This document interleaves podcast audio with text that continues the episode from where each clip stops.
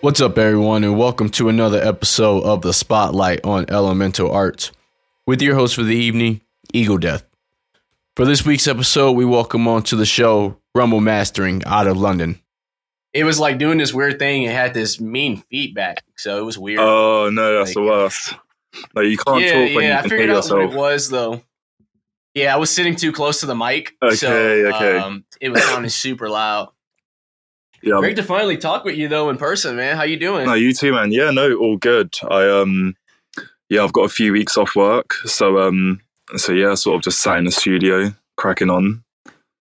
Nice, man. Are you um are you working at like a um at a studio doing mastering or Well, I work at um, so I've got two jobs. So I work at a college um throughout the week, and then when I come home, I've got my studio set up.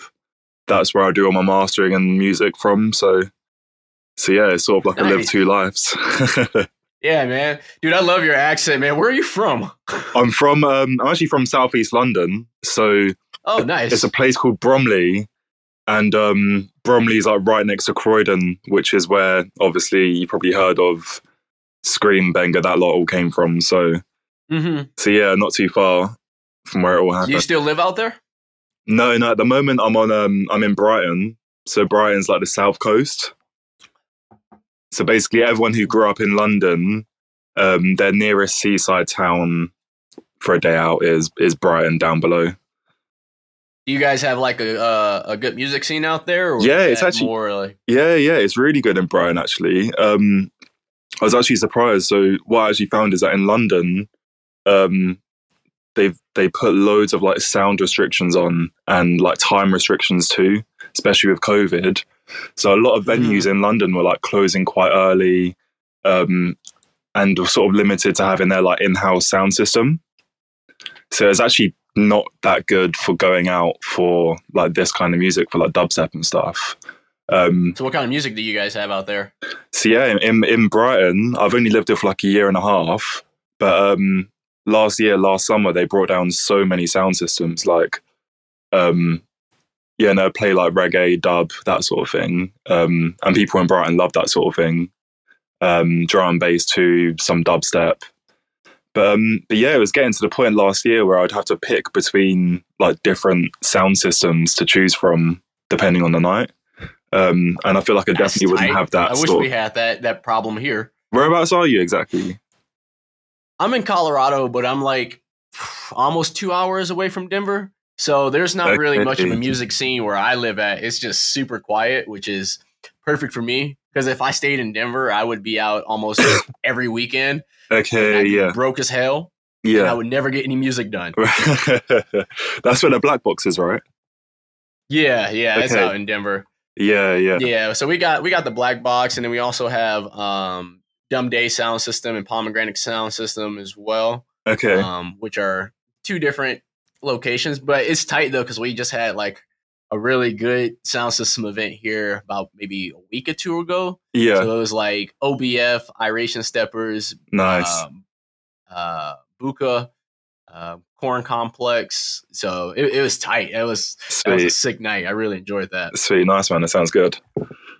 Yeah, man. So I know you went to school for like doing professional mastering and stuff. Did are you doing um live like live sound as well, or are you just doing in studio recordings? Yeah, it's actually like live sound is stuff that I've never never touched on. Um, I think it's it's it's in a way it's a different can of worms really. Um, I've watched people doing it, and it's I've seen a few things I'm familiar with. Um, but I, yeah, I feel like live sound is almost like people management. You know, going up to the Yeah. DJ, turning the volume down a bit as they creep up, that sort of thing. Um, but no, it's, it's something I would like to get a little bit more into. Um, I, it's it's one of those things where I think if you stay in the box, you stay in the computer and learn how to master, learn how to mix, and do all that stuff, you can probably apply a little bit of that knowledge to, let's say, if you speak to someone who's got a sound system, they'll have audio converters, they'll have amplifiers, they'll have you know like their different speaker setups, all that stuff you might be doing at home. You can probably Mhm. apply your knowledge to a bit, but um, but yeah, no, I'm I'm I'm all in the box at home in the studio.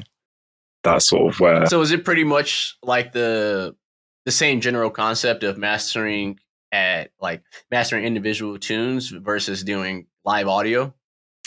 Yeah, yeah, yeah. I mean, I'm definitely not the person to ask when it comes to like how to get a good good sound live, but microphones, all those things are a big part of it as well. So, um, I, I think I don't know if it's just me, but when I'm going out, like sometimes the night is it's either like made. You probably feel feel the same. It's either like made or like a make or break thing, whether the sound's good. Yeah.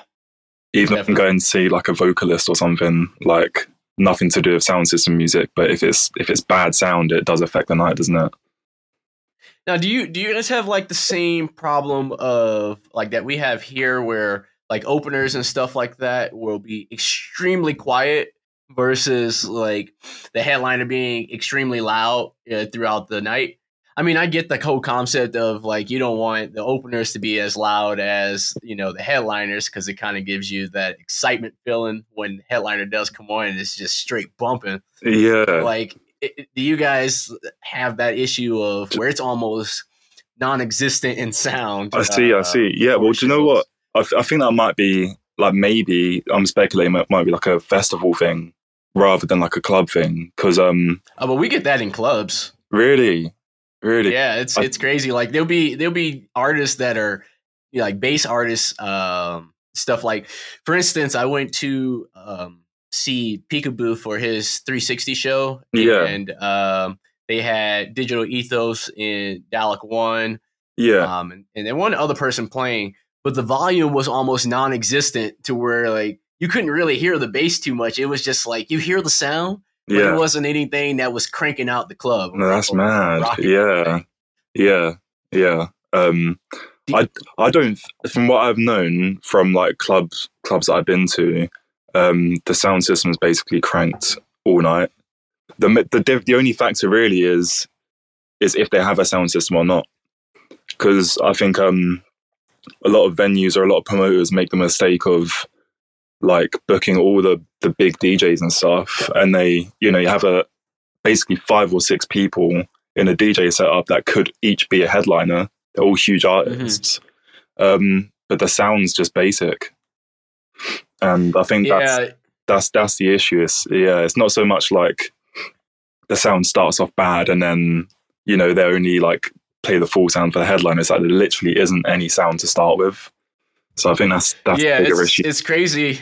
Uh, it- it's kind of like that sometimes here in the states too. Like um, there'll be big artists like like Truth or, or Bucus, and um, and they're not playing on an actual system. They're playing on like PA systems and stuff, Exactly. which that music is not made for that. It's that's made for like house music and and whatnot. yeah, Like, I couldn't imagine being a big artist like that and then going to like expect your music to, to like thump the club and you pull up and you just see it like this PA system. exactly.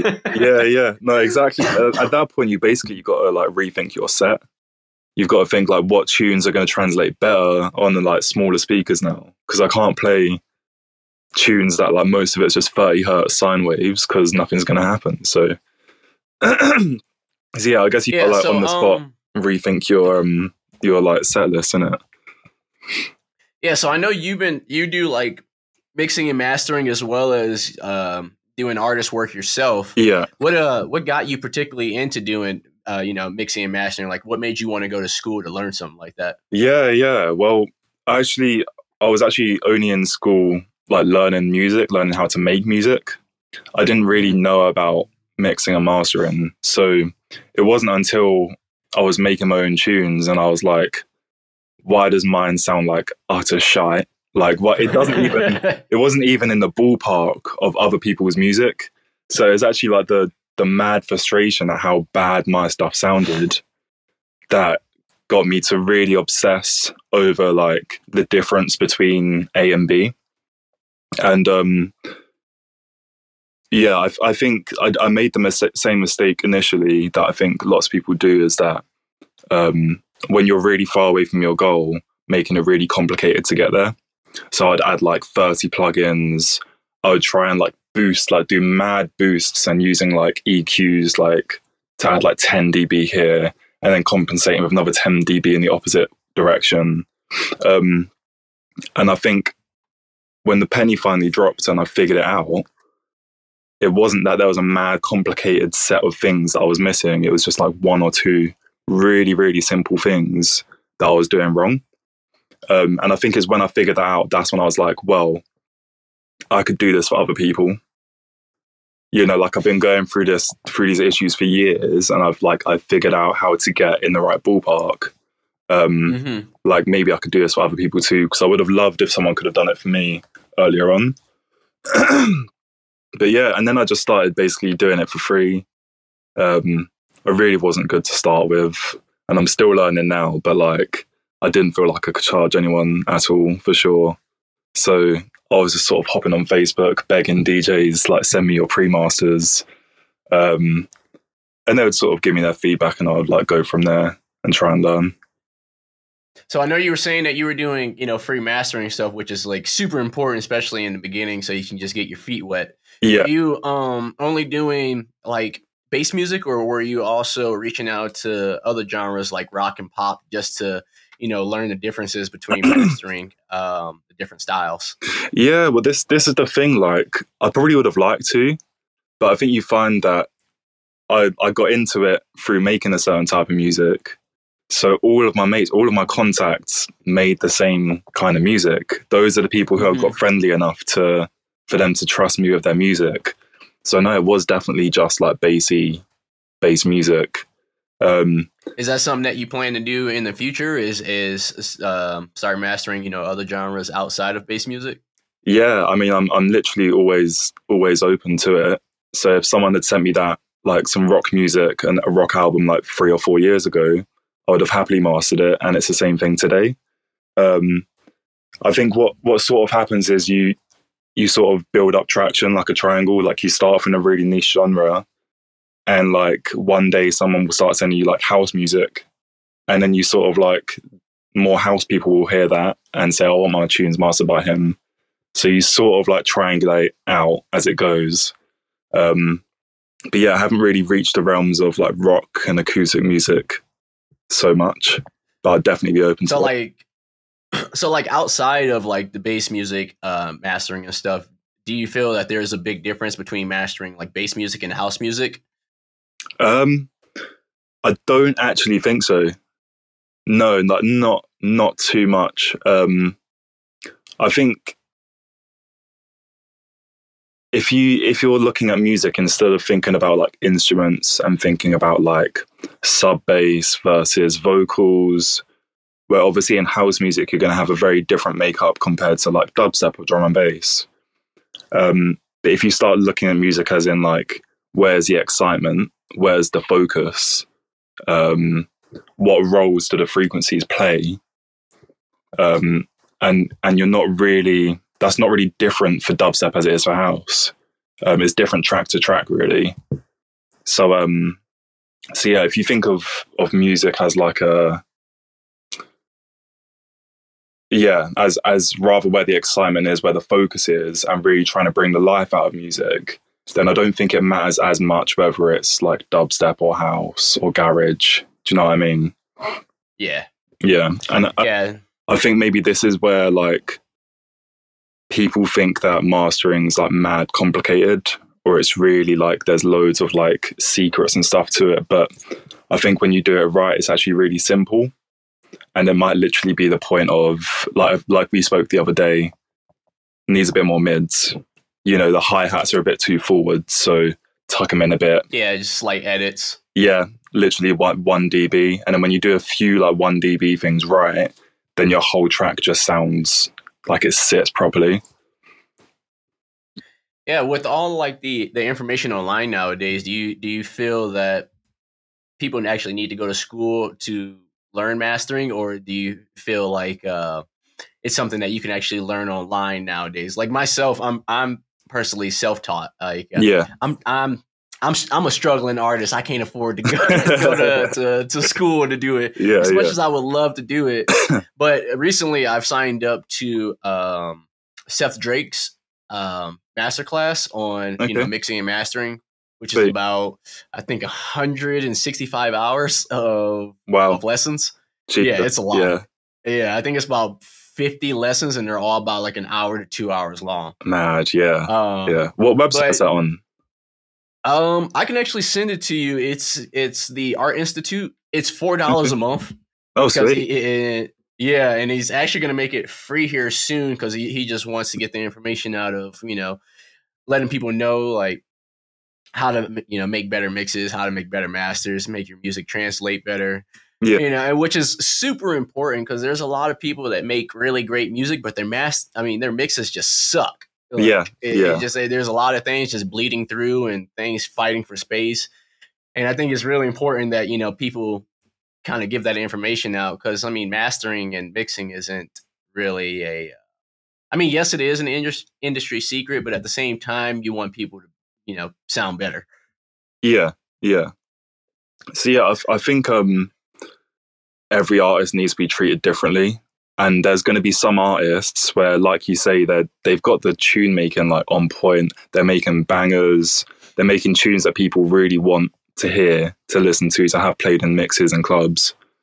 But the thing they need to maybe improve on is their mix downs. You know, like they they would go a lot further if they improved their mix downs. But other artists don't need to focus on that at all.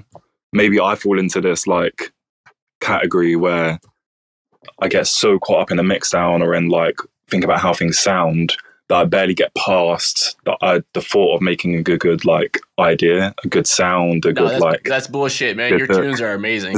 don't don't don't, don't undersell yourself. Like your your tunes are definitely some of the best tunes within the 140 scene. thank you, You thank you. you you just don't put up enough tunes. That's the thing. Like you say my tunes, I've got like four. So like so so yeah, man, like uh, for publicly. Yeah, exactly. Yeah, like four million on my hard drive, like mixed down version, like thirty-eight. But you know, um, so yeah, I think different people need different things, and I wouldn't push this idea that mix downs are really, really important because for some people, the mix downs are good enough, and it's more important for them to focus on like how to up their creativity, how to get as many tunes out there as possible.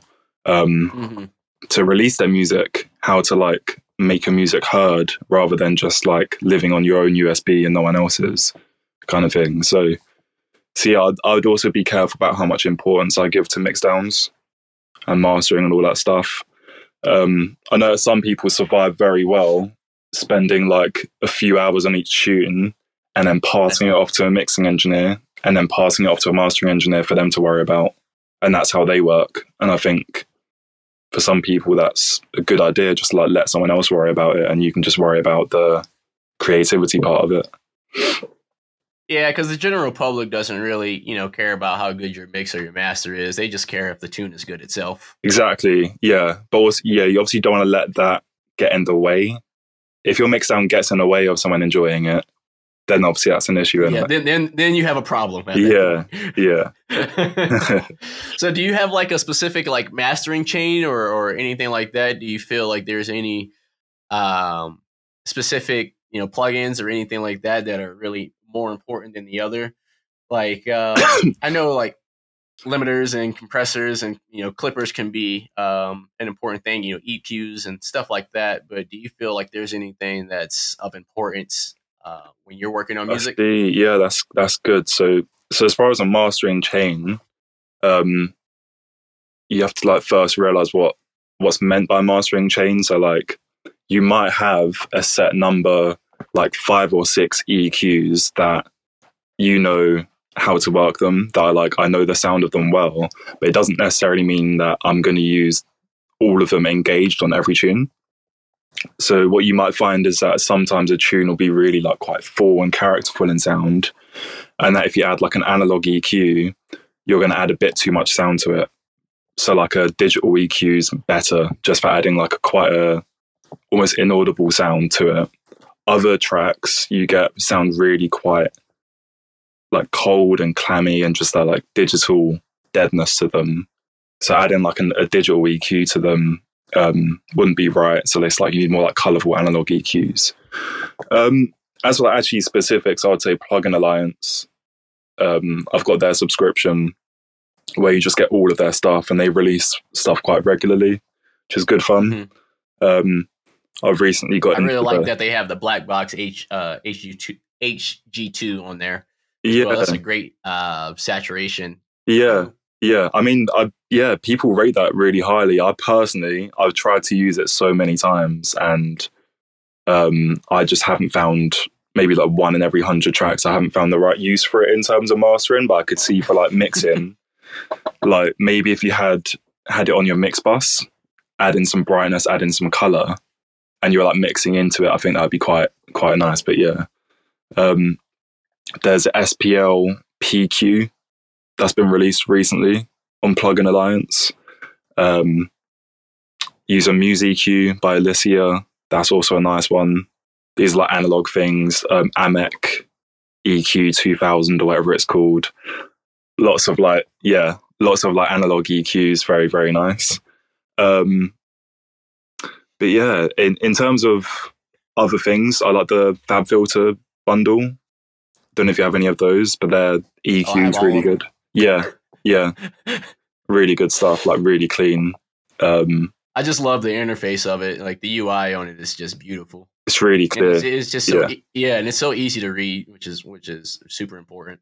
Yeah, exactly. Um, the multi-band EQ really handy for mastering. Um, see, I've, I've, I think with like compression and mastering, like it it very very rarely um, sounds right just whacking on a bus compressor on a track you'll often find that it will like close in on frequency. So if you put a compressor over the whole track, the highs often sound like squished down into the mix. Mm-hmm. So if you imagine like your track in front of you with everything sort of like reaching out and sitting above the mix and like having like a nice image, a compressor can often like make things sound a bit more squeezed like that.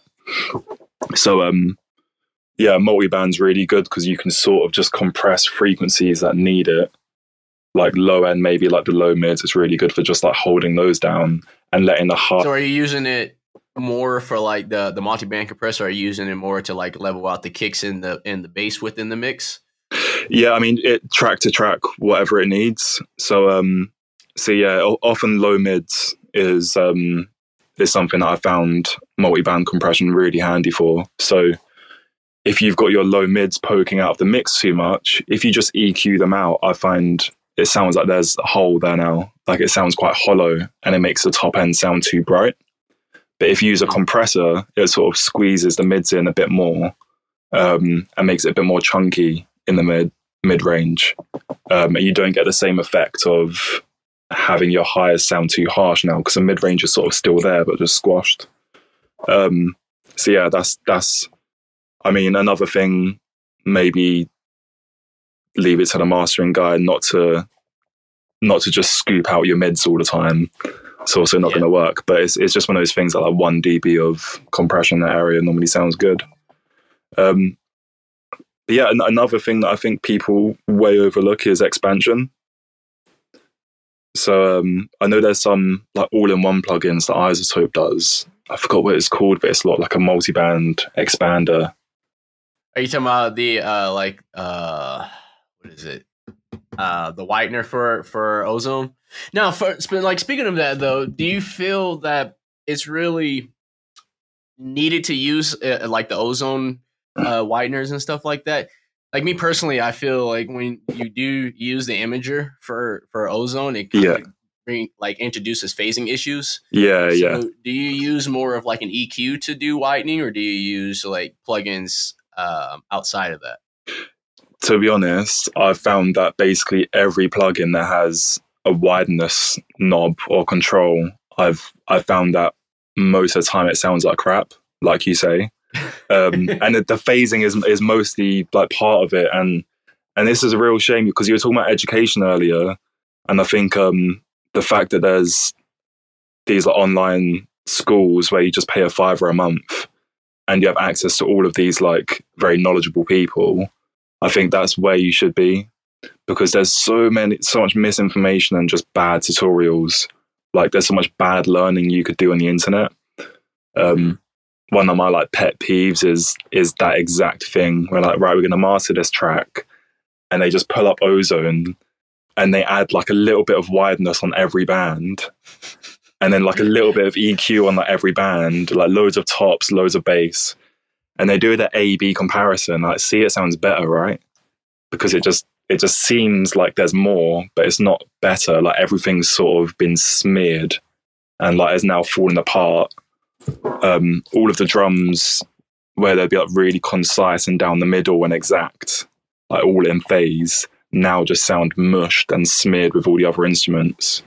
So um so yeah, no width I would do tiny bit of EQ, mid side. Um, if anything. I think adding a nice bit of top end with on the sides is a great way to just sort of give that perception of more side image. Um, but yeah, no, also in the mid range, I think um, when people throw their effects on their reverb and their delays and throw them to the side, we like to do a lot of like high passing on those effects. So actually, mm-hmm. the side image can actually sound quite thin. So it could be a case of sometimes adding a little bit of like 800 or like 400 to the sides to really like thicken them up and add more tone. Um, so yeah, no, I, I, I would say that's a better way of doing mid-side processing, just with a little bit of EQ. So I know earlier you were speaking about the SPL um, through Plugin Alliance. Do you have a, a SPL meter for your for your studio? Yeah, um, no, I, I, that's actually something that I really want. So I've up to this point sort of just used one on my iPhone. That's like a rough. That's what I did for my studio too. yeah, yeah, sort of like rough ballpark area, but um, but no, I always monitor fairly low, around. It's probably more like around eighty. That's something I'm quite conscious of because, yeah, if if we creep the volume up, um, we never actually know um, how we're hearing. I'm sure you're you're uh, like well aware of this. What, what, kind of speakers are you using nowadays? They're using the Focals, right? Yeah, yeah. I'll see if I can um can I flip the screen. I have to see. I'm not sure I can flip the screen. Let me turn my phone one sec. See, the, these are Focal solos, um, and uh, I've got a subwoofer down here. And that's well. actually some nice treatment in the back. Jeez. Yeah, yeah. So this is you um you put a post up on Facebook recently, didn't you, about the acoustic treatment? Yeah, yeah. I want to upgrade it here eventually because I I recently bought a house a couple months ago. Um, so you know nice. I have all my my stuff from you know the old place, but I feel like now since I have my own space and everything, I can kind of upgrade it a little bit more. Like I can put foam on the ceilings and you know do a whole. Uh, do my my bass traps all the way up the wall just versus halfway up the wall. Nice. So yeah, so I do want to upgrade. Like I'm, I have right now. I have the Adam A77Xs. Sweet. Um, and then I do have a sub as well too, um, as well as the sub pack. But I only use the sub pack nowadays if I'm doing like mixing and stuff, just so I can make sure my low end is is actually pushing through. right. Um, but I do plan on upgrading this year because I want to get the barefoot at once. Okay. Um, okay. Yeah, I went to a buddy studio a couple years ago, and I heard him for the first time. But that room was also perfectly treated. And the thing, uh, yeah, yeah, yeah. I was listening to it, and I was like blown away by how good the speaker sounded. I was like, dude, I'm obsessing about these speakers. I want them so bad. Yeah. And I was like looking at the price, and I was like, 4K for them. Okay, I'll have to just save up, Jeez. and I'll, I'll, I'll get it. yeah, yeah, yeah. That's the thing, though. Like they say, like different speakers for different rooms, isn't it? Like yeah. you, you know, mm-hmm. speakers mm. could sound amazing in one room and then not really, not so great in another. So, I think I'd like to think if I was to spend like four grand on some speakers, I'd probably demo them first. Yep. Make sure your room is properly treated because that's what they're made for. Otherwise, they're not going to sound the way you want them to sound. Yeah, yeah. But also, like if you're, I would say, general rule of thumb, if you're spending 4K on speakers, you probably want to spend 4K on acoustic treatment as well. Mm-hmm. Do you see what I mean? So, um, so yeah, it's, it's sort of like the the three factors, like your speakers, your audio interface, and your acoustic treatment. I think don't like prioritize one way more than the other because you won't be able to appreciate the other two. as much. Yeah, because if you have a shitty interface, your speakers aren't going to sound good just because of the, the, the routing between Yeah, routing of sound that's going to go through it. I mean, because it's going from your interface to your speakers. So if you got a shitty interface, it's going to not sound so great through your speakers. yeah, Like, I couldn't imagine having a Focusrite with uh, with barefoots. Yeah, that's the thing. Yeah, yeah. Um, but yeah, and, and like for acoustic stuff, um, because I was saying in the on the um, on the thread, like heavy stuff matters quite a lot. So the foam's good. I think the foam's good because like it's so light that you can sort of put it on whatever wall you put on your ceiling quite easily, but it's only gonna like attenuate the top end. So, um, with you actually mastering, you know, so many artists as well as labels within, you know, the 140 scene, is there like any common issues that you've run across, you know, um, when you get tunes sent to you? Oh, that's a really good question. Um, I'm having to think now. Yeah, well, I think um, I think maybe the most frustrating one is when you get a pre-master, and this can happen for any genre. It's really not specific to like dubstep or drum and bass or anything like that. Um, is when you get a pre-master and you put a limiter on it just to bring it up to like a normal volume and it just doesn't sound and you know the artist would agree it just doesn't sound like it should like a finished track Mhm. and i think that's what anyone should be aiming for at least a ballpark of is that if you just turn the level up on your pre-master it should roughly sound how you want it. So um so yeah i, th- I think that's probably the biggest issue of like pre-masters in music in general. Um, if you're not happy with how your pre-master sounds, if it doesn't sound like in the ballpark of how you want it to, then just don't just work on it. Just don't send it off to the mastering engineer. They won't be able to fix it for you. They won't be able to Yeah. make it sound sick. Um, they'll make it be able to make Yeah, it sound better. mastering, we're not we're not fixing things. We're just trying to make it sound good. Yeah, yeah, exactly. Yeah. Um, you can only really do like one or two dB in mastering. So if, if things are like really off, um, it's going to sound weird if the mastering engineer tries to adjust the mix. It's going to sound really strange and just not right at all. So, so yeah, I, th- I think maybe advice, if anything, like before you send your pre-master off to your mastering engineer, use a limiter to turn it up to like, let's say like minus eight, minus nine. Um, RMS or like LUFS and just play other tracks. Like export it, like do a DJ mix, blend it into like some other music, some like release on your favorite labels, play your track next and see does it just sit right? Does it not? Does it hold up? Does it not? Um yeah, chances are it won't sound as polished and as amazing as the the label release that you like so much, but that's fine. Like the mastering engineer can do that bit, but is it even in the right ballpark? Um, Mhm. Something definitely to yeah check. So when like when you approach to mastering, um, do you use reference tracks or do you have like uh, any engineers out there that you personally you know look up to that you um, kind of Oh, yeah. tracks off of? Yeah, fully. So um, so when I'm mastering, generally I'm I'm actually just focusing on the track. So I think the issue is if you reference a bit too much, you can, you know, tracks are made of entirely different components. One track might be made of like nothing more than some drums, a bass, and some like ambient sounds. But like another track might have like a vocal like in your face, loads of pads and synths and stuff. You're not going to be able to make one sound close to the other. So you have to remember you're not there to make them sound or to make them compete exactly. You're there to um to yeah, make the track sound best in itself. So I guess when you're referencing, don't get lost in that. But I do have a big playlist on Tidal from you know mastering engineers like Bo Thomas, um, Lewis at Stardelta, uh, Jason from Transition Mastering, the guys at Metropolis Mastering as well in London. That's more like for the pop stuff. Um, and Streaky as well. He's mastered some of my stuff in the past. Also does lots of like um, teaching online. So yeah, I just have a playlist of like well mixed and mastered stuff hmm that when I go into the studio in the morning, I'll like listen through it. Tunes I've heard hundreds of times, like sick to death of, but I just know where they should sit.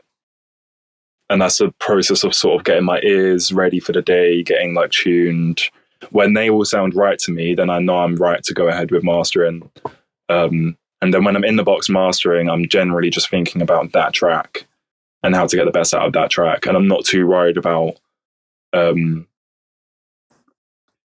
dick measuring, I guess, for lack of better words, like another track. Because I think, yeah, if you get too much into that, you're just gonna you're just gonna try too hard and mash up the track, and and it's gonna sound too different from how the artist intended it to. So, so yeah, yeah, like like me personally, I have a um, I got about I think eight different playlists on my um on my iTunes. yeah, You know, especially since iTunes has you know lossless um audio, Mm-hmm. and um I have different genres though. So like because I want to get like we were talking about earlier about doing you know pop and rock and stuff like that. I have different genres of some of the you know the top pop songs that are you know some of the best mastered pop songs and rock songs as well, just so I can get my ears kind of like adjusted to what you know it, it should sound because I do want to get my hands into like doing other genres outside of just bass music. yeah. Do you do you listen to um, the masters in like you know the car and your headphones and stuff like that before you start mastering as well too, just to get a general idea of how it's going to translate on different speakers?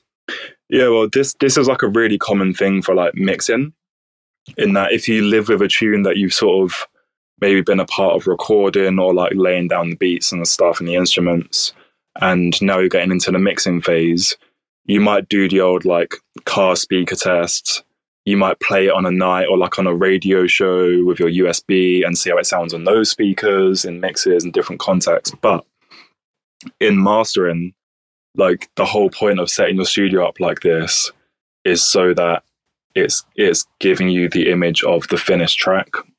Um, we're not really dealing with the mixing of the instruments and stuff. Like it's, it should already be in a fairly finished state. So these speakers, the sub, and the room is everything is designed to translate as well as possible Mm-hmm. and we're really focusing on like the it's set up to hear the details and stuff in a way that listening in the car won't really give you that sort of finished image as much. Um, yeah, lots. I think lots of the debates that go on in the mastering world, not by pro mastering engineers, but for people who are like wanting to like to know how mastering's done, is you know lots of questions float about about um, you know, do you when you're mastering a track, will you make decisions to make sure that it sounds better on radio, for example, or that it sounds better on like earpods and things that everyone's listening to music on? Um, but I think that really goes against what mastering is. Like mastering a track should just be getting the best sound out of that track. There's only one version of the best sound out of the track. Um, Yeah. you shouldn't be making a track sound worse so that it doesn't sound as bad on bad speakers. That doesn't make sense. Like you're making the track sound as good as possible. Um, it will still sound good on small speakers. Like that's just how it is. Um, so yeah, maybe So what do you what do you feel is the, like the importance of that? You know, with the general public mostly listening to stuff on like earpods. Because when I see people walking around, it's probably like ninety percent of people are, are listening to music on earpods nowadays. Yeah, yeah, yeah. I mean, I've, I've, you know, I've, I've never been. I don't know what you would do to make music sound amazing on AirPods because I've never put my AirPods in and gone, "Holy shit, this this tune sounds insane." yeah, like sounds like crap on my speakers in my studio at home. It sounds really shit on a sound system, but for some reason on my AirPods it sounds mental. Like just doesn't really happen, does it? Generally, I found um, the music that sounds better in my home studio sounds a bit better on my AirPods as well. You know, like it's it's just the way it is, but it just sounds a bit smaller and it's like in my ear holes.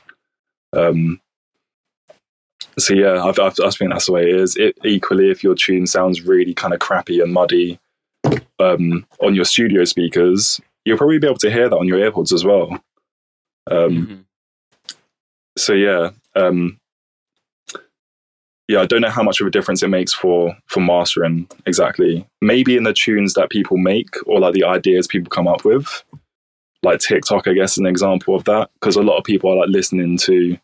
They'll only hear TikTok tunes on their phone. You'll never hear a TikTok Yeah, tune. it's only like 30 seconds anyway. Exactly. Yeah, you'll never hear it on your studio speakers, so you're probably not going to care what it sounds like on there. So Mhm. I guess from like a creative musician point of view, maybe the ideas you come up with are different if you're making it for TikTok versus if you're making it for a sound system. But in terms now you also do but you yeah not you also do um digital and vinyl mastering what, Yeah. what is what's the difference between you know approaching the two because i know it is a, a big difference between doing digital mastering and vinyl mastering Yeah, yeah. So um, so that that really came from some of the labels I was working with. Um, they liked the sound of like they wanted to use me as a mastering engineer, but they also wanted it to go on vinyl. Um, and yeah, I mean, some of the music that people can make nowadays wouldn't have been able to make 30, 40 years ago with the limitations of vinyl. Um, you could maybe push quite a lot of high end, for example, or have some really cool like stereo bass effects that if I was mastering for digital, you could leave those in and say, look, that's a creative thing. Um, if you want your stereo bass, um, won't always work, but sometimes it, it would sound rubbish without it, like the artist has put it there. Um, or just like really abrasive top end. Some people want that left in. And I think for digital mastering, that's fair. But when you're mastering for vinyl, there's physical limitations. For the top end, um, your the record is being cut by a physical needle, which needs to move back and forth, you know, 15, 20,000 times a second to cut those frequencies. And if it's cutting those frequencies for too long, it's literally going to overheat and distort the disc. Um, so yeah, I, th- I think when people send their music off to these like cutting plants to be sort of cut on an industrial level, um, they're putting it into the hands of people who might not put as much attention onto it as I might hear in my studio.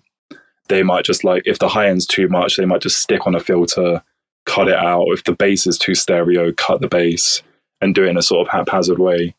Um, so yeah, it was it was sort of just to to prepare artists who weren't really used to vinyl limitations to have their music cut properly when they send it off to the pressing plant.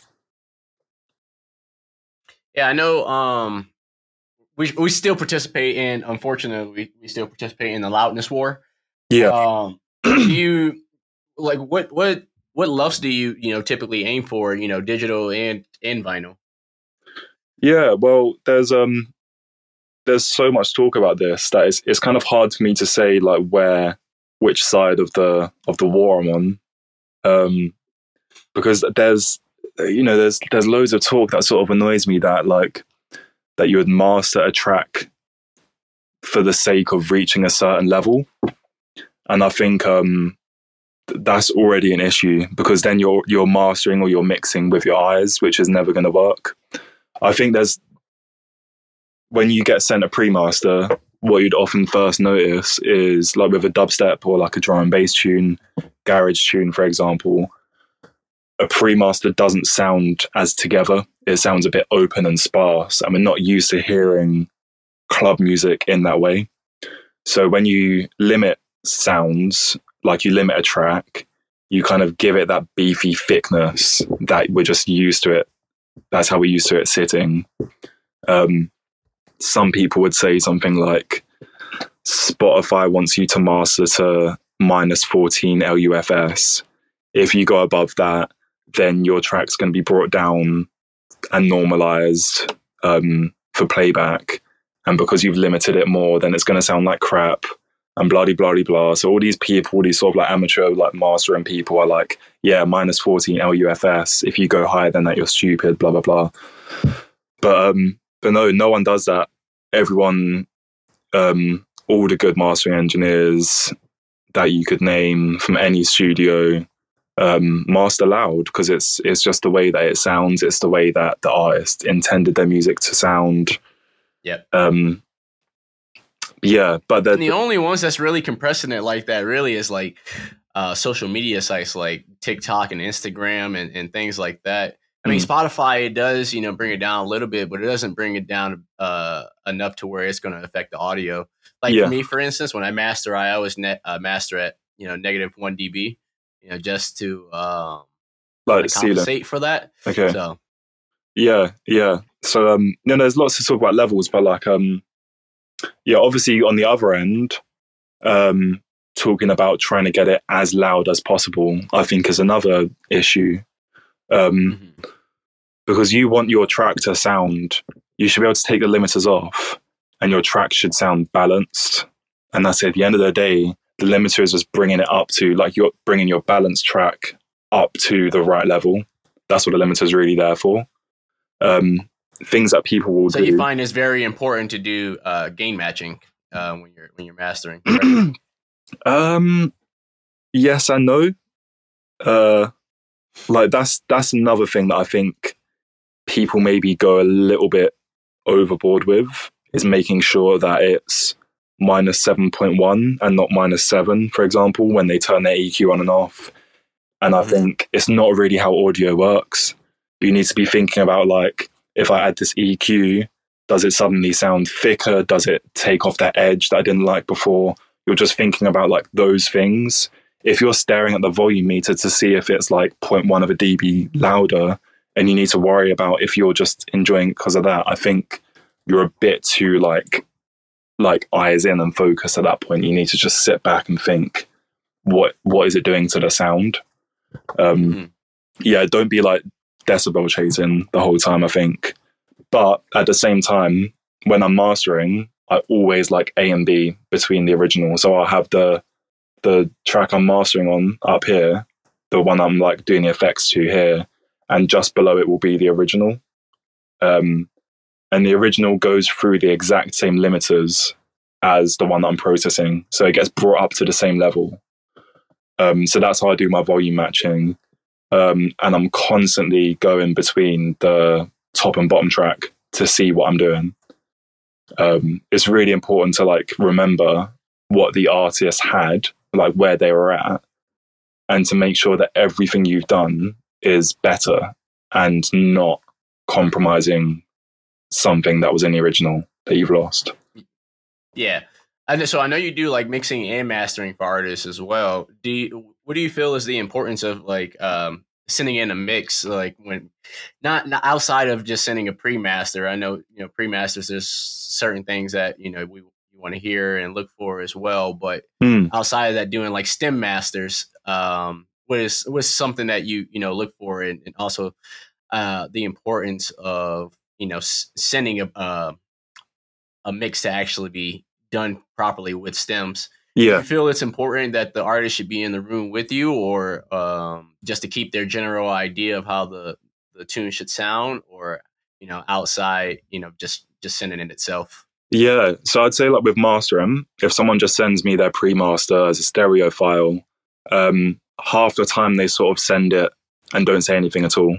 They sort of just send it, do your thing. I don't know. Um, other times they might just like say, oh yeah, like been struggling with the low end. Um, I want to keep it dirty, or they'll just add like a little bit of like a here's what I'm going for message. Um, when it comes to mixing, uh, that it had we like we have like a whole conversation about the project, about what their goals are, because it could be the case like where your track might change by 10 15% in mastering in mixing um, your end product could be totally different to what went in. Um, and I need to gauge so many things like um, do you want me to change much? Can I add my own creative effects?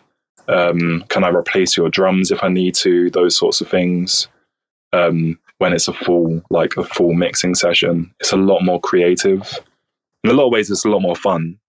Um, and it will also consist of like me sending upwards of like 10 versions back to the person um, just as like snapshots of where i'm going. Like oh i did the drums like just now. Um, i've added these effects and i've added this part and cut out that part. What do you think? And so i'm getting them involved with the whole process as the changes are happening. Um, not something that you do for mastering as much. Yeah.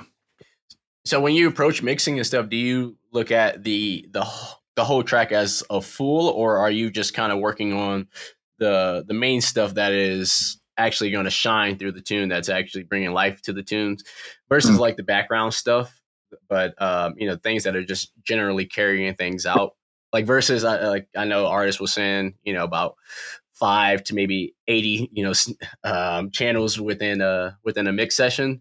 Are you breaking it down you know from that big amount to maybe like four or five you know different parts? Yeah yeah. So um yeah i think the first thing i would do is is all the boring like labeling of the tracks and stuff like that and then sorting them into groups. So if i hear if i hear something as a percussion or like a drum i'll put that all in the drum like section. Um, same with like pads, like musical parts. Um, synths I'll put into one section and bass normally in one section. Yeah, I think that does sort of help your brain break into smaller chunks to deal with. Um, but yeah, and, and in the early stage as well, I would I would definitely see if the artist, if they have like their bounce of the song just like a, an everything like a stereo bounce of the the mix that they had like the demo mix. Um it just helps you understand like the genre like what what actually is this music. Um because mixdown can define genre you know? Um yeah. so so yeah it's, it's just really listening to what they're going for. Not just me going in with my idea and saying like this is what I think this track should be is going, well, what, what are you actually trying to achieve? What is the genre? What's the mood? Um, and then trying to work with that. So when doing things like that, how how many things do you do you feel the brain can actually you know do at one time? Because I know it, it can't comprehend you know forty different things at once. You know you're yeah. really only comprehend like four things at one time. Yeah, yeah. I mean, being aware of your limitations, I think, very key for doing anything to do with audio. Um, I think as soon as you think you're sick, as soon as you think you've got it nailed and it's easy, and oh yeah, I'll just add 15 B- dB to that because that sounds fucking amazing on my speakers, and there's no way. You know, as, as I think if you're listening to your reference tracks and you're like, oh yeah, my mix trumps all of these, way more bass in my tune, way more like tops in my tune. It sounds so much more open. If you're in that mindset, I think you need to like take a step back um, and assess your choices for sure. Um, Speaking of referencing mixes, do you do you typically bring down you know the the reference track to the same level of the track that you're mixing so that you can kind of get like more of a general idea of like like for instance when i when i do mixing and stuff sometimes i will find a really good you know popular tune that i know that goes off and try to level match the kicks first, you know, just to see, you know, how everything sounds together, and then um, you know go back and forth to make sure that the levels are the, the are actually the same. Okay. Before starting to work. Okay, fair. Um, I think maybe I'll be more likely to bring up the level of the track I'm working on. So I won't mix into a limiter the whole time, um, but I'll have a limiter on the master output ready to like in bypassed, ready to turn on. So that when I'm doing that sort of like reference against another track, I'll have them like my track limited to the same level. Um, if your track's quiet and has loads of headroom to play with, and you're referencing your reference track, you just bring down a level to match it. The problem is a reference track is mastered and it's all squished into its ceiling. Whereas you've got this like big dynamic range to play with. So you're not going to have that exact same experience. Um, so yeah, this I think this is it depends how you level match. So yeah, if if your reference if your reference is a limited track, then you should limit your track as well when you level match. Do you see what I mean? Yeah, yeah. Speaking of going into a limiter, do you when you produce, do you produce into a limiter just to know how it's going to sound. I think you know, yes, and it's it's a bad habit. I think, and I'm I'm trying to sort of break that habit. Um, but yeah, like yeah, it, if you look at the whole thing, I think that like when I'm producing, I'm creating music. Um, mm-hmm. the mixing, the mastering brain tries to turn off. I'm just making weird sounds and I'm trying to make groovy beats. And that's the thing that I'm trying to like focus on. Is I sort of tell myself off as soon as I put a, a limiter on and I start doing a bit of a master on the mix bus and trying to make it sound sweet and stuff. But I've only got like four bars of music. Um, I think you need to do a bit of a sanity check and think, why am I spending like an hour trying to make this sound amazing when I've barely got anything written down? So, so yeah. So what's your what's your approach to uh to production? You know, outside of uh mastering and, and mixing, because like I said before, like you have some of the best dubstep tunes, you know, actually out there in my in my personal opinion. you know, not not trying to not trying to blow up your ego or anything, but it's it's it's definitely really good. I mean, uh, that show reel that you put out, you know, a couple years ago, yeah, was outrageous. but even though none of the tracks have come out, but you know, at least we we got to hear what's going on in your studio. So, what, like, how do how do you approach production? You know, outside um, separating the two. Um, I'm a, a bit chaotically. I think like uh, uh, I think maybe um, one thing I, I try to keep the same each time is I'll try and find like a cool sound, and sometimes the cool sound would be like even like a hi hat that's just got like a really cool like reverb on it, which doesn't sound like any other hi hat.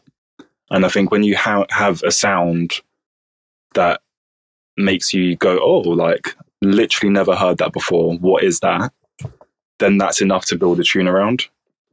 Mm-hmm. Um, so yeah, a lot of my tunes will come out from something like that. It could be mid bass as well. I could just be sat there on Massive, like turning knobs, no idea what I'm doing, just turning stuff until something weird happens.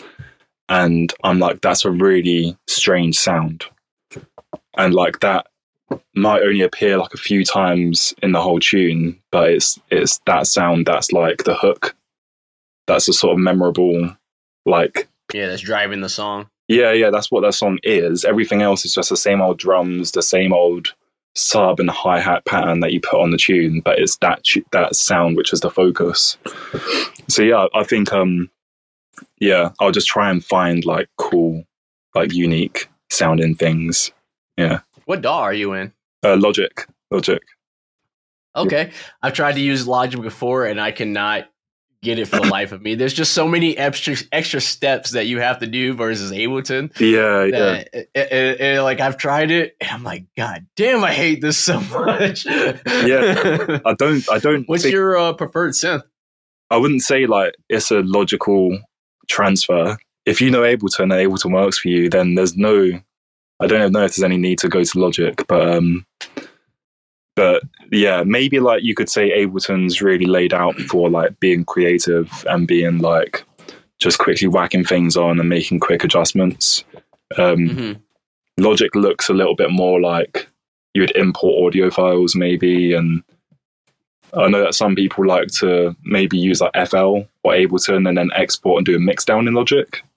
That's something I hear sometimes as well, but um, but yeah, I've, yeah, I've just used the, the program for like almost 10 years now. So it's just what I know, isn't it? Yeah. Yeah. Yeah. Yeah. I tried to do Logic at first because somebody gave it to me for free. And I was like, I was playing around with it. I'm like, I could not get the hang of this. as soon as I got my hands on Ableton, I was like, okay, I like this interface. It's nice and smooth. Yeah. Like I can I can work around this real quick. Yeah, it makes you feel like a novice again, doesn't really it? Fast. Like yes, yes. yeah, like starting in a new DAW makes you feel like you just don't. I don't know anything now. Yeah. yeah. Yeah, like when I used to try to watch tutorials and stuff, me working in Ableton and people would be working in like Logic or FL, mm. I'd be watching and I'm like, what the fuck are they doing? Like, I, like I, I, get the I get the general concept of what's going on, but like I can't get around the the interface because I don't know what I'm looking at. at yeah, all. yeah. so did you like um did you teach yourself um you know music production outside of school? I know you were saying that you went to school generally for music production. Yeah. Um, do do you feel that it is necessary, you know, nowadays to go to school to learn music production? Uh, no, not at all. Um, so the only so the reason I went is that I was I was a teenager and um, I I did a bit of music in school and it was always like a DOS subject, but um, but yeah, when I went off, we sort of pick your subjects at the end of school. I know it's a bit different in America, but um, there's different levels, and I sort of picked subjects, and I heard that the people who did music production got to make dubstep, and I was like, Hmm. wait, what? Like, I want to do music, so I did it next year, um, and obviously by then the syllabus had changed, so we're making trance instead, which is a bit of a, you know, it's a, little bit different to what I wanted, but um, but yeah, I got into it that way. Um, and yeah, I was young, so I just went all out. It wasn't just at school that I was doing it; it was when I went home. Um, I didn't have a laptop, but I stole, like you know, like I would nick my dad's laptop when he wasn't using it, plug it into his hi-fi. I was using like a crack version of FL Studio at the time. Um, how to make a filthy dubstep wobble kind of thing. Um, but yeah, when I got my first laptop, I literally just sat there at home. Um, and I would just have, you know, Massive, you can open as like a standalone synth. You Yeah. don't have to, yeah. So I would just sit there in standalone Massive, making like the mentalist like sound I could make, click and save, and then start anew, and then just make another sound. So, um, and then yeah, it got to the point. Obviously, I could just open Logic, and then I'd have a whole list of like bass sounds I could kind of choose from, and like go from there. Um, and yeah, I wouldn't say self-taught at all, but I, I think if if you're a, a young person now, or if you're old or whatever, and you're wanting to learn music, you don't have to go to uni. You don't have to go to college or school to learn it. Um, I was just the right sort of age where I didn't know what other subjects I would do. Um, And was that like a, a, a college curriculum, or was that um, like an individual institute that you went to to learn music? well, I sort of did both. So I did college first because, um, yeah, in the UK you do college and then uni. Um, hmm so uh so yeah, I did college first in music tech, then went to uni. Um it's called ACM, Academy of Contemporary Music. And uh yeah, um that was a very specific electronic music production course. And I thought it was wicked personally. I know it's not for everyone, that not everyone um liked studying music at college at uni. But um I loved it. I was such a nerd. Showed up like every day. Um, yeah, and they they you know they taught you things like how to listen, how to like hear frequencies, um, also just how to like mash up sounds in Logic and have fun, how to use distortions, all those things. Um, so yeah, no, it's good. But I'm I'm also aware that like like you say that course that you've started that you're going to start for a five or a month. Um, hmm yeah, mixed with the masters as well.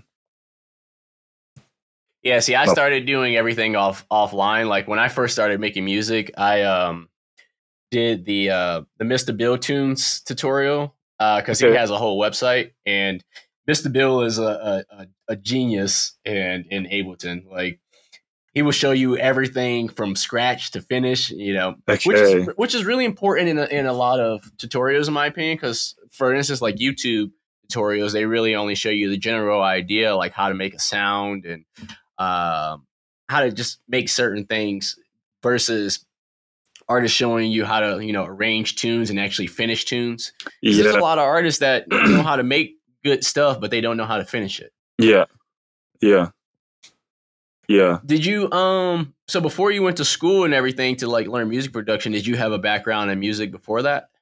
Yeah, I guess so. I um I played the fucking recorder in school, just like every other kid does. Um, but I also like played drums. Is that mandatory at, That at, is- at you guys at school? it is, yeah, to play it really, really badly and as loudly as possible. What uh what grade is that?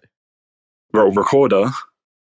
Uh, yeah, like that you have to learn Oh, like what- for instance, Oh, when I was oh, younger. I see. We would have been like, um, probably like from five years old, five, six Oh, years wow. old. We had a recorder in our mouth. Yeah. So I real, yeah, I feel really bad for anyone working in schools. Uh, But yeah, played a bit of drums as well when I was like eight or nine. That didn't last too long. Um, guitar as well. Did some acoustic guitar, um, with the hopes of, yeah, I guess back in back then when I was like 13, 14, I thought I was going to be like a session guitarist. Um, yeah, yeah, very um, glad it didn't turn out that way. Wouldn't have been very good. Yeah, back in the uh, back in Michigan, it was actually mandatory for you to learn an instrument. I Okay. In third grade, so we had to. Um, I learned violin back in third grade. Oh, okay. Um, yeah, and then afterwards, you know, fourth and fifth grade, we had to learn a language. So fourth grade, we learned Spanish, and then fifth grade, we learned French. Fair. And uh, yeah, and what's Fair. crazy is this is a public school in the hood. Yeah. And like private schools didn't even have this when I moved to a nicer state, which was which was pretty wild to me. Yeah, yeah. Um, and I played sports growing up, so music was a whole different thing for me.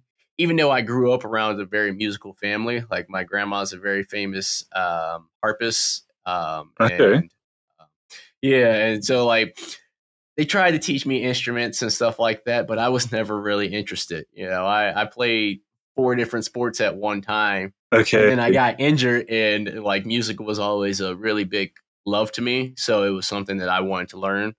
Yeah. And uh, it's like so it's in the blood. Hours, yeah, yeah. So I spent hours just you know learning it because I did I did DJing for about I think six years, six years before I started producing.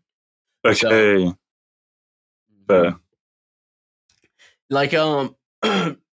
Do you, do you play like a lot of shows or anything? You know, out where you live at or anything? Nah, not at all. I'm such a hermit when it comes to that sort of thing. Um, like I'm aware that there's a lot of um, a lot of work needs to go into um, promoting yourself, like you know, getting mixes out there, getting in touch with promoters, local promoters, and stuff. Um, that's a skill I need to exercise. But I'm all for it. I think of all the things I do in music in general, um, the most So exciting. you're you're more of a quiet person than a Yeah, for sure. uh, yeah, yeah. But on the like the most fun thing is when you get to play your tunes out to people. That's like the most fun of all. Like yeah. better than Seeing that crowd reaction. yeah, yeah, yeah. Just yeah. Um, but yeah, I play on my local radio show. Um, my mate Cleary, who's called uh, Kamer. He's got a radio show, like a weekly radio show. He'll invite me down to sometimes. So yeah, I guess play on the radio. But um, but yeah, I want to get myself on more nights out. Now is that is that like uh, uh, uh internet radio station or is that like a local radio station? Yeah, it's like internet radio. Yeah. Yeah. Okay. Do y'all have like dubstep and stuff like that on your local radio stations? Yeah, yeah. Again, Brighton's really good for that. Um, yeah, I'll just tune into my like to a random Brighton station on um on a weekday night, and they'll be playing deep medi or you know Komodo tune. That's fire. Yeah, man, it's really good. If not that, then maybe some reggae, some drum and bass. Yeah, no, it's it. Brighton's really good. Um, very lively. If you go out for like a nighttime beach walk, there'll be people sort of juggling fire, playing drum and bass and EDM. So Oh, that's yeah, that's tight. I like that. yeah, Yeah, you um so you having a previous background in like drums and guitar and the recorder. Do yeah. you feel that do you feel um do you know music theory? Um, no, no. Like I think there's a big um a big monopoly on music theory where um we're sort of taught to sort of bow down to these gods of the past kind of thing of these like fucking Beethoven and Mozart people who are they're like the creme de, de la creme of who we should aspire to be. Um, Funny that you say that though. Like um like I was saying with my grandma how she's a harpist. It's yeah, funny when we have family dinners and we'll talk about music as I do music production and she does classical music. My yeah, granddad would always be like, "So, do you know music theory?" Uh, like it, was like, well, if you don't know music theory, you, do you do you actually know music? It is like it's two Yeah. different styles of music. yeah, exactly. Yeah, yeah. Um, no, it can be really hard for people to adjust to new styles of music, new ways of hearing music. Um, but but yeah, I think maybe we'll find that too. You know, we yeah, we look at the past and we think they're not catching up, but it's it's going to be us someday as well. Yeah, You know, we're we're building like our, our idea of what music is and what it how it rewards us. And I think in like forty or fifty years' time, the music that's being made, um, I don't know. We have to try not to get left behind and work out how to enjoy it yeah, as much. yeah. Within the uh, within the EDM scene, do you feel that music theory is a necessity to actually you know, learn, or is that something that someone could learn to make music without really learning, you know, any of the basics of music theory? Oh, geez, I think um, if anything, music theory could be a little bit of a um, what do you call it? Like a, a hindering factor. Um, there's there's like a big like realm of music that I'm sort of cutting myself off from by not learning proper music theory. Like I'm limiting myself in a lot of ways by not learning music theory properly.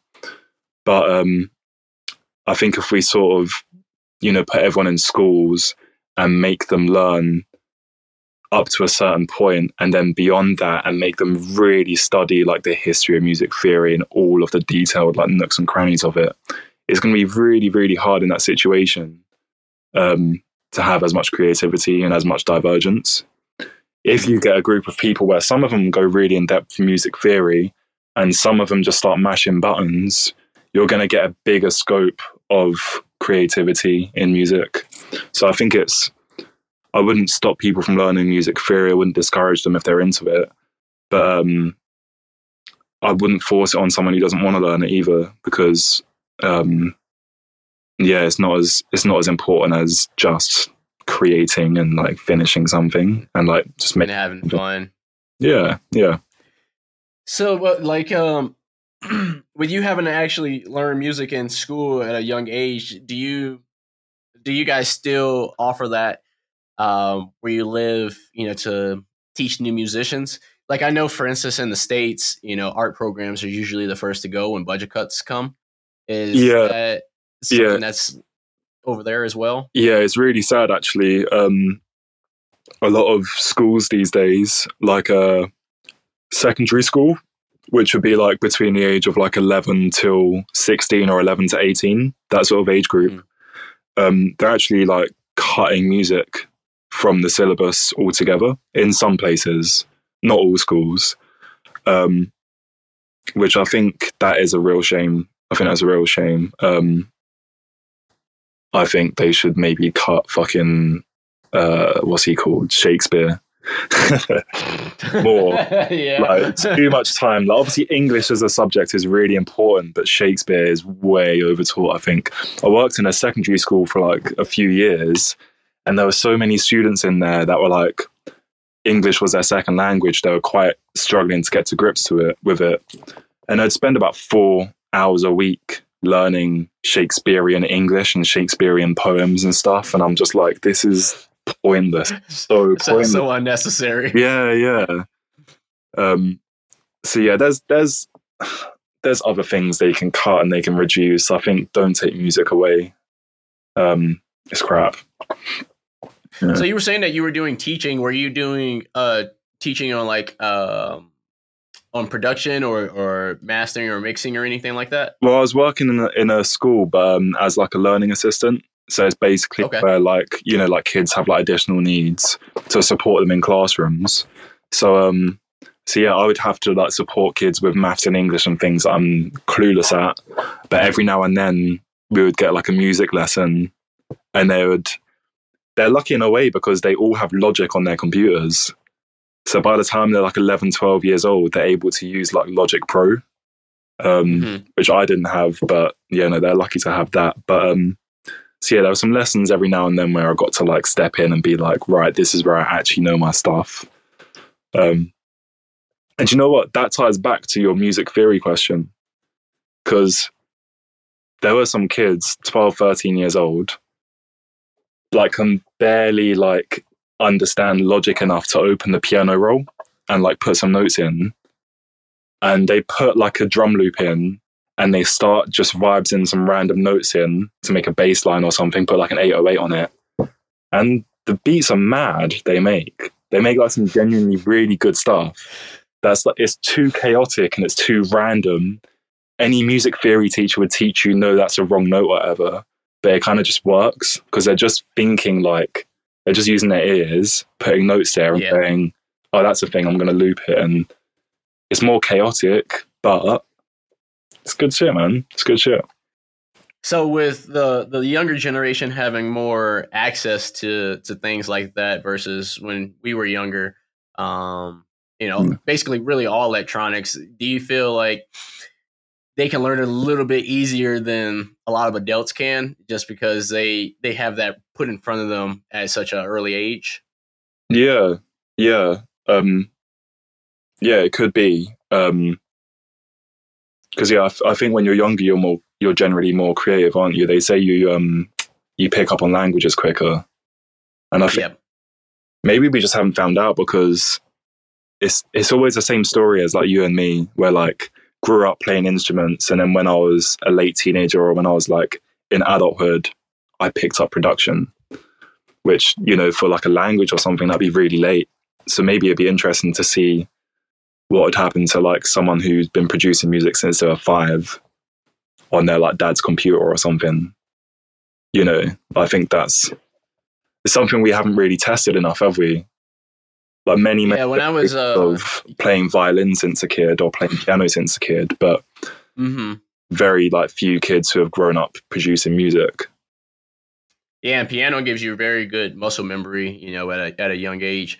Uh, when I was before I moved out here, I actually used to um, build grand pianos, um, like Oh, wow. scratch back in Florida. No way, man. And um, yeah, and a lot of times there'd be a lot of younger kids coming in there. Um, they would come in and just slay the piano, like Right. first time just touching it, and then like it would blow my mind. Like I, I could sit here and I can build this piano, but I can't play it for shit. Yeah, But like these kids come in and they're just like, I'm just like mind blown by how like how they retain all this information, you know, uh, yeah, yeah. to actually play the piano like that. I know. Yeah, man. I think like what we're capable of versus what we do. Yeah, makes you think of all the missed opportunities, maybe. But um, Do you feel like you do you wish you got into it earlier? um, I don't know, man. I think maybe, but like I got into it early enough. But I feel like you could think this in five years' time. You could look back at this time now and think, man, I just wish I was doing more then. So Mm-hmm. probably better to look at it that way. Like this is this is the past for your future self. so yeah, I guess don't try not to have regrets. Just do as much as you can. So, do you have any like future projects or anything coming up? You know, within the uh, Rumble project. Yeah, yeah. So I've got um I've got my label now, um, Physical Sounds, or just Physical. Um and I'm Oh, nice. When did you start that? so that was started uh start of this year. Um I think in February. Uh I did my first release, um, just two tunes released digitally, sort of as like a just making a place where I can upload my music. Um, you know, we've got so many issues nowadays with labels and the sort of uh, the delay of like making vinyls, basically of um, of actually making records. That's pushing releases back like years past Mm-hmm. since they've been like ready. So you know, I'm sure you're victim to this as well. When it comes to releasing music, that it just doesn't happen for years. Yeah, I had to cancel a couple releases just because of um, labels were sitting on them for so long, and um, I would keep reaching out, you know, trying to get you know some sort of update on when these these tunes would be released, and they just be like, yeah, soon, or wouldn't hear back at all, and eventually you just end up canceling the release, and then you're sitting on Yeah. the song for like five years. Jesus, yeah, that's really Yeah, Yeah. I think maybe the way that music is these days, um, I don't know if you find this, but there's like so much good music in general it is. that it's, it's ridiculous. I think if you're making tunes a few years behind, you're almost not catching up. Or it's, you can maybe see it that those tunes have missed out on two years of life and actually like doing rounds and being heard. or they might not represent your sound that you're you know doing nowadays. Yeah, yeah, um, yeah. Things change quickly, so so yeah. For, for lots of reasons, I just want to have that freedom that when I've got a tune I'm happy with and I want it to be out, I don't want to have to go through almost like a job interview process of like applying to labels and waiting for responses, getting rejected, all of that stuff. Mm-hmm. Even when you do get accepted, you have to wait for years and wait for them to get the artwork ready and the masters and all that stuff. That um, yeah, if I just do it myself, get over and done with quicker. So when you were sending tunes out to labels, were you were you actually like reaching out to labels to um, try to get on on there, or were you just like posting tunes? Like me, for instance, I I typically just post tunes online. Like I post a shit ton on SoundCloud just because of the simple fact that I I make so much music. I I probably make around maybe 10 about 5 10 15 tunes a month Yeah, um, just because my my workflow is really fast. So I just post them online, and a lot of times, you know, people will reach out, or if I send it to an artist itself and they play it, and then the label will reach out from there. Um, do you feel it's important to send stuff out to labels uh, these days, or uh, also a lot of people are doing more self releases as well? yeah, Do you, do you yeah. I think where like maybe back in the day you might aspire for like a, a big like major label, whatever. Um, and then kind of came the age of the independent labels were just like that's sort of where it's happening. I think we might be getting closer to the period where like self-releasing music is is like more of a normal thing rather than an afterthought. Um, you know, even bigger artists are starting to do that. Bigger artists who have released on big labels um, sometimes put out their own stuff, maybe for the same also because you know you're going to get paid? Yeah, exactly. It's yeah, it's it's quite a shame. I, I would obviously make exceptions for you know labels like um, Juan Forty, for example, who put a lot of time into making more than just a download on the website. You know, they've got merch to go with their releases. They've got really cool artwork, some animations, uh, Mhm. little comic strip to go with it. I think that's really cool. Things like that. Um, Yeah, Juan Ferno's doing a really good job of that. yeah, like you, you can't do that yourself. You can't just, you can't sit at home and put something on Bandcamp and have that same, you know, like something you can hold in your hand. Yeah.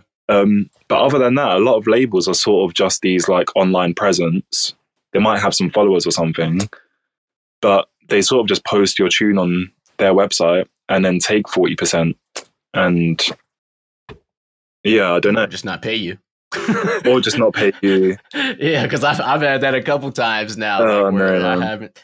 Yeah, yeah, I've like put up releases and like I gotta basically beg the the label for me to get paid, and I'm just like, fuck this, man. I'll just I'll put the tunes up on Bandcamp myself, and then you know, Yeah. or like only work with reputable labels that I know will will pay me. Like Yeah. nowadays, I've started doing a lot of vinyl releases because of the simple fact that I know I will be paid for those vinyl releases. Yeah. Like I don't have to worry about digital sales. Exactly. Exactly. Yeah. Yeah. But that's the thing is, So we kind of we got People a know who- topic there. yeah, no, no. But I was, I was going to say people know who those labels are. They know, like, they know which ones are the reputable ones, which ones are to, like, take it seriously. Um, yeah, and for that reason those labels are in really high demand um so yeah if you can't beat them start your own label fuck it yeah, man. So back on topic, what we were speaking of before. So what, what's um what's in the future for for Rumble? um future for rumble. I think my future looks a lot more like um my present because i'm happy where i am. Like i've got a nice studio come home each day make beats master people's music and that's what i like doing. So best i could hope for is that my future at least stays like this. Um yeah. And i can keep So it you're going to be yeah. using the are you going to be using the label more for um your general releases, or are you going to also be shooting to um release other people's labels? I mean, other people's music as well. 100% my own stuff at the moment okay. I I don't know if it would like pick up traction. Um, it would have to pick up a lot of traction, I think, and then if people would show interest, then I'd be open for it, sort of thing. But um, it's like you say, I'd want to be able to do it properly before I did that. Um, mm-hmm. Make sure they're paid. Make sure we can do like a nice vinyl release as well.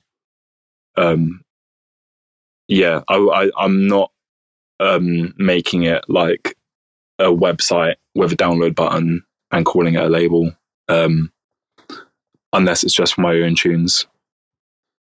Um, but yeah, no. Hopefully, okay. Like a real a real time goal would be um, picking up enough traction on my label to actually do some self self release vinyl, some like short runs, working with like local studios, um, getting some like hand cut vinyl, and some nice artwork printed as well to stick on the front. So don't know how far down the line that is or what release that would be, but um, but yeah, I'm definitely aiming towards it. So, with you being a uh, a mastering engineer, uh, do you? I know the general rule of thumb is you know don't master your own tunes. Yeah. Um, do you do you typically work on your own stuff, or do you send it off to somebody else to you know take care of your tunes for you? Yeah, I definitely I don't master my own stuff um, for release. I would I would definitely put that in the trusted hands of someone else. But um, I have put out like free downloads and things like that um, of tunes that I've mastered myself. Um, and the process for that is like you said about the car test and stuff. So when I'm like mastering my own music, so it doesn't go through anyone other than me, that's when I'll like take it to every pair of speakers within like a mile radius kind of thing and listen, yeah. make sure it does actually sound okay. Because, yeah, if you're writing a beat and then you're doing like your mix down and your mastering and stuff, and you've lived with that tune for so long, chances are you have no idea what it sounds like. Um, so you really need to like reference heavily, I think, for that. Um, and yeah, just just repetition. So that but that delays it by quite a while. It can take like a month to play it out enough times and listen to it enough times and make those micro adjustments. So, so yeah, ideally you just send it to someone else to be the second pair of ears. Now, when you do work on stuff, like you have a pretty extensive uh, extensive client list, you know that you you know work on. Mm. Has there been any weird requests that you've received in the past? Um, like mixing and master or mixing, mastering, or anything of the sort weird requests.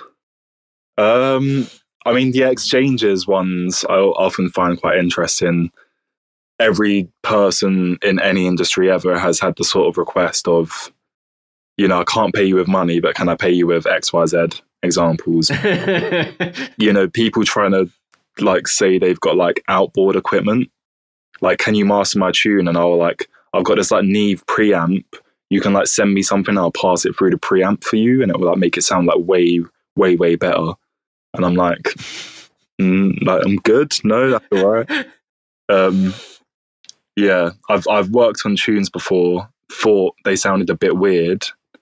Um, send them back to the artist, and they were like, "Oh, dude, I completely forgot. Like my bass was muted the whole time."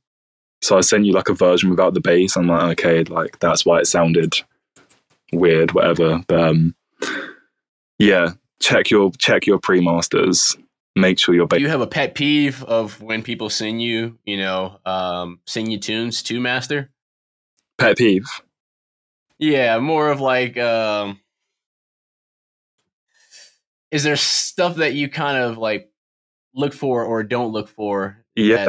when people send when people send tunes to you. Yeah. Um, do you know it's it's something that happens quite a lot with um the sort of house garage um like any music where there's an offbeat hi-hat like mm-hmm. that kind of like style the hi-hat can often be like so so loud um i think people don't realize how much like de-essers are used in mastering to like cull the top end. That actually um yeah definitely a better idea. I hear some mastering engineers say it this way that it's best to leave on a tiny bit too much bass and also like a little bit less um, top end than necessary because it sounds really nice to add tops in a master. If you're adding like your sort of like 8K, 10K and above sort of thing, it gives the track like a sense of openness and like sheen, and it's really nice. But if you mm-hmm. get a track that's got too much highs, the hi hats are like way too loud, and it's like hurting your ears, and you need to tame it. It's a really like it's a really bad thing to do to the track, and I hate doing it because it just sounds like you're just closing in the track. Like if you turn down the highs on the track or use a de-esser, you sort of like like close down in it, and I hate that process, that sound. Um, and with the low end, if there's not enough bass, and you're adding bass in the master, you bring up all of the sort of woolly, flumpy frequencies from instruments that that the um, mixer has tried to reduce. So let's say you've got like a snare or like a kick or a vocal that's nicely kind of cut in the low end and is sitting where it needs to be. And in the master, you bring up the lows. You're going to bring up the lows in the vocal, in the snare. Everything's going to get a bit more muddy or whatever. Um, so yeah, that's the reason why you'd want to make sure you have enough lows in your pre-master and not too much highs.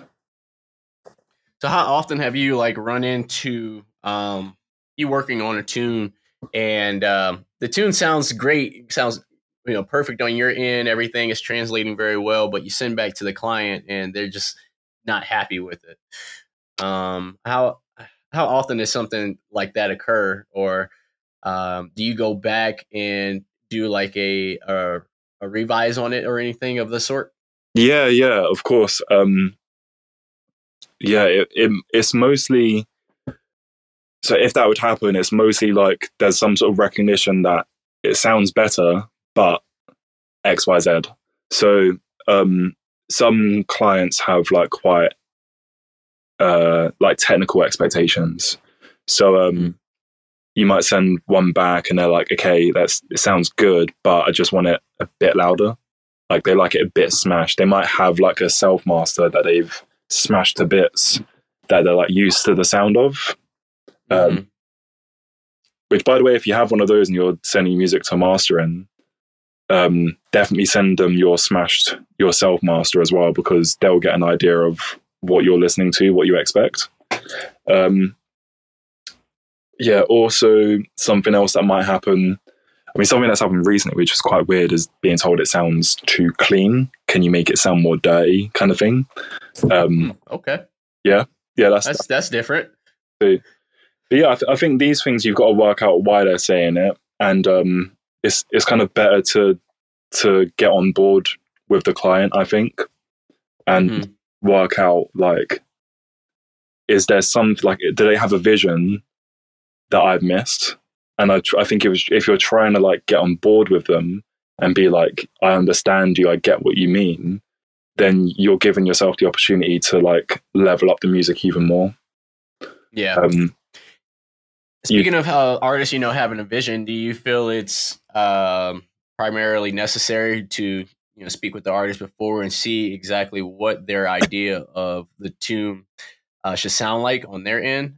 Uh, I know, I know, it's going to sound different to the engineer itself, you know, because you have a specific way that it should sound and how it in how it how it actually should sound like it's right versus yeah. how the client wants it to sound um, do you think it's important to you know discuss that with the client beforehand? Yeah, I think it it depends um, how the client approaches you. I think, and you can tell with a client's approach like what what's needed. Like if, for, like for example, if they come to you and be like, "Hey, man, like." Um, looking to have something mastered, but like I'm just working on the mix, can't get it right. Um, can you listen to this? Because I'm not sure if it's ready yet, sort of thing. Mm-hmm. Do you get some people who approach you with real like uncertainty? And those are the kind of people that you might want to say well what is it? You're not sure if it sounds right but what is it you're looking for? Um, so i think that's when i might like do a deep dive onto figuring out something that might be a bit more difficult to figure out what they're trying to get to. Um, other times people who have used me for years or whatever they send me their tunes. Um, I get to work on them, and that's kind of how it is. If there's something that sticks out, I might go back to them and say, maybe if you adjusted this, it might sound better, for example, and we have the communication that way. Um, but a lot of times with those people, we know the drill and we kind of communicate through the music. So they send me their tunes um, with a little message with it. I understand what they want. Um, and I'll send them back the music and I'll ask them what they think generally. And oh, is it right? Yeah. Um, I was say your camera cut out there. Yeah, went into low power mode. That's why. But yeah, generally, um, it's fine. Generally, it's cool. Um, but yeah, it's it's it's always leaving it open for comment. Like I'm giving them back their work. Like what? Like is everything fine? Um, because yeah, you, I just feel like we need to be um, communicate openly. Yeah.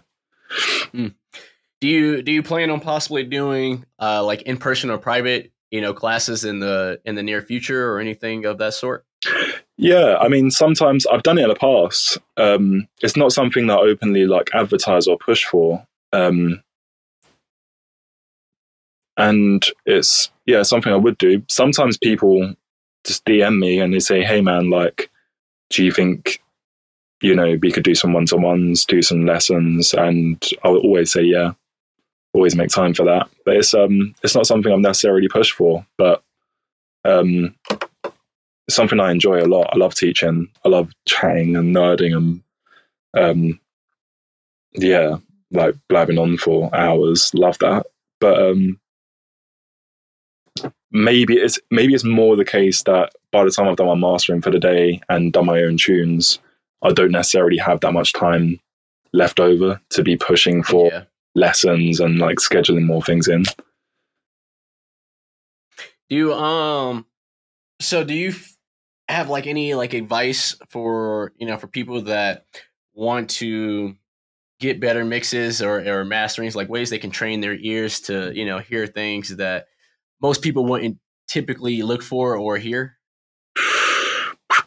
yeah i think um so as far as advice goes like general broad advice i think there's one like tried and tested which is um like do it like not to rip off Nike, but like you just have to do it over and over and over and over for many years. I think that is the only way to get from A to B, from like bad to good.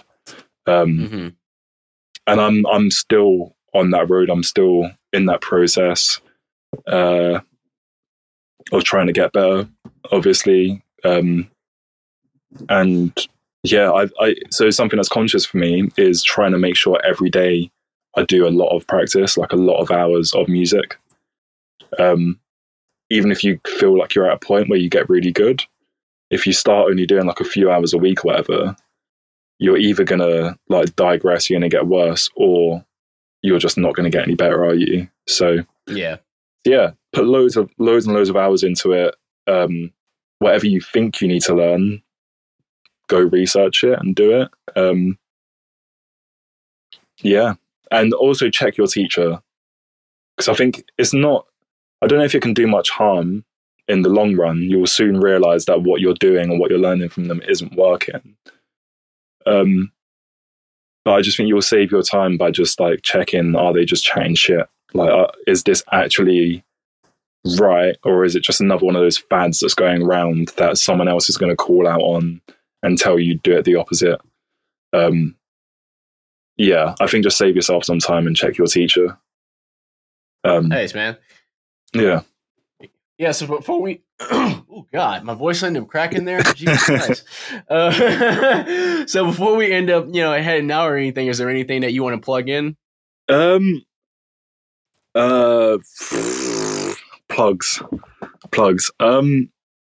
Nah, to be honest, mate. Um. I'm just vibes in, doing my thing. Um, I will always be around, by the way people always ask me like, "Oh, are you available for mastering?" I'm like, "Yes, I am available for mastering. I always will be um, from now until." Where can people uh, reach you at? Oh, I'm on Instagram, um, Rumble Mastering. I'm in emails, rumble at rumblemastering.com. Facebook Rumble Mastering, Google Rumble Mastering. Pretty easy to find you. yeah, What about what about your label? Do you uh, have you already started doing anything publicly for that so people can find uh, Yeah, label in the near future? uh, Phizical spelt very badly. So it's P H I Z I C A L, um, and that's on Bandcamp. Okay, nice man. And when's and when's your next release that's coming up? Um, next release will be probably in about a month, I reckon, month and a half. Um, it will be a bit more of a dirty release. Okay, Yeah. nice man. Well, anything anything else you want to say before we get out of here?